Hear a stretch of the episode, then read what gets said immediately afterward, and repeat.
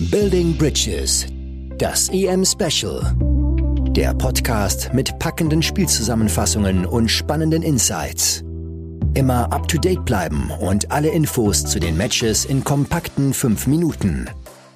Hier ist euer Host, Sebastian Brödel. Schönen guten Morgen an alle begeisterten Fußballfans. Was für eine Nacht in Bukarest, was für ein Auftaktsieg von Österreich 3 zu 1 gegen Nordmazedonien es hätte nicht besser starten können, oder? Bevor wir ins Spiel reingehen, noch meine ganz herzlichen Wünsche, Genesungswünsche an Christian Eriksen, der am Samstag im Spiel Dänemark gegen Finnland leider einen schweren gesundheitlichen Zwischenfall hatte und um sein Leben gekämpft hat. Ich hoffe, er ist auf dem Weg der guten Besserung.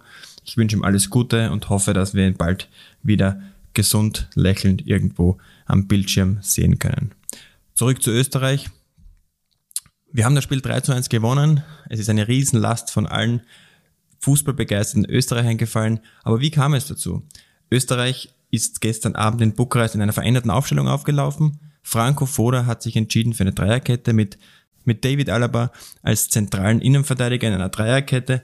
Und meiner Meinung nach hat er die Rolle sehr gut ausgeführt und hat im Beckenbauer-Stil dort agiert. Wer Beckenbauer sich nicht mehr erinnern kann, ja, der soll sich einfach Davids Leistung gestern anschauen und das widerspiegelt eigentlich so richtig die Qualität auch, die Beckenbauer damals hatte. Vor dem Einlaufen hat man in den Kabinen gesehen, oder in dem, in dem Kabinengang gesehen, wie die Anspannung verteilt war. Manche haben versucht, ruhig zu bleiben, manche haben versucht, sich irgendwo mit einem Schmäh weiterzuhelfen. Ich kenne es nur, nur zu gut, in diesen Situationen zu stecken. Jeder ist da für sich anders. Ich war immer der Meinung, ich sollte mich ruhig konzentrieren auf meine Aufgaben, auf meine Tätigkeit und möglichst viele Fehler vermeiden. Dann ging's raus, die Mannschaften haben die Hymnen gesungen und Mazedonien hatte dort schon das heimliche 1-0 geschossen. Also die Emotion, die Nordmazedonien bei der ersten EM-Teilnahme reingeworfen hat, war schon phänomenal. Bei Österreich ganz gut zu erkennen, dass Franco Foda als Deutscher die Hymne am lautesten gesungen hat und seiner Mannschaft sehr, sehr viel damit mitgeben wollte. Hinein ins Spiel, Österreich sehr aggressiv, ich habe es vor dem Spiel mal gesagt in einem Interview.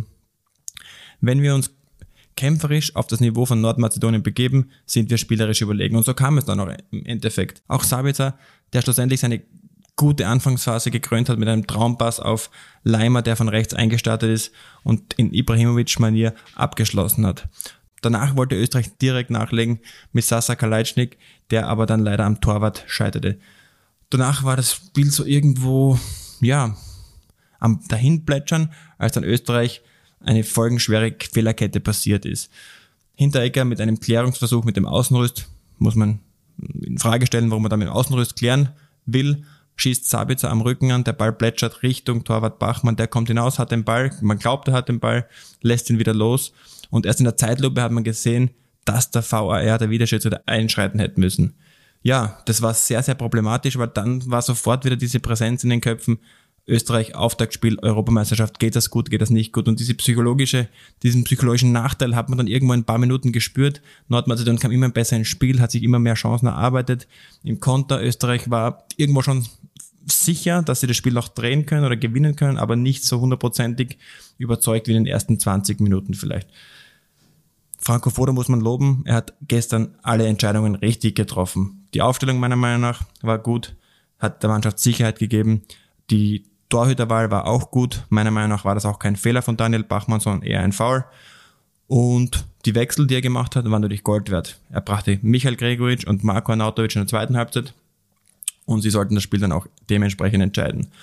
Dennoch war das ein weiter Weg dorthin und irgendwo hat die Mannschaft irgendwo eine Sicherheit gebraucht oder irgendwo einen Abschluss oder eine Torchance, um an diesen Sieg zu glauben. Psychologisch im Spiel, wenn man da drinnen ist und ich kann mich ganz gut erinnern, wenn du als Innenverteidiger dann so drinnen bist und du eigentlich sehr, sehr viele Spielanteile hast, aber keine Torchancen, dann hoffst du dir, erhoffst du dir irgendwo, dass mal ein Schuss kommt oder eine Flanke kommt. Als Innenverteidiger denkt man da sehr, sehr offensiv mit und hofft sich irgendwo einen Abschluss als Sicherheit und der kam dann.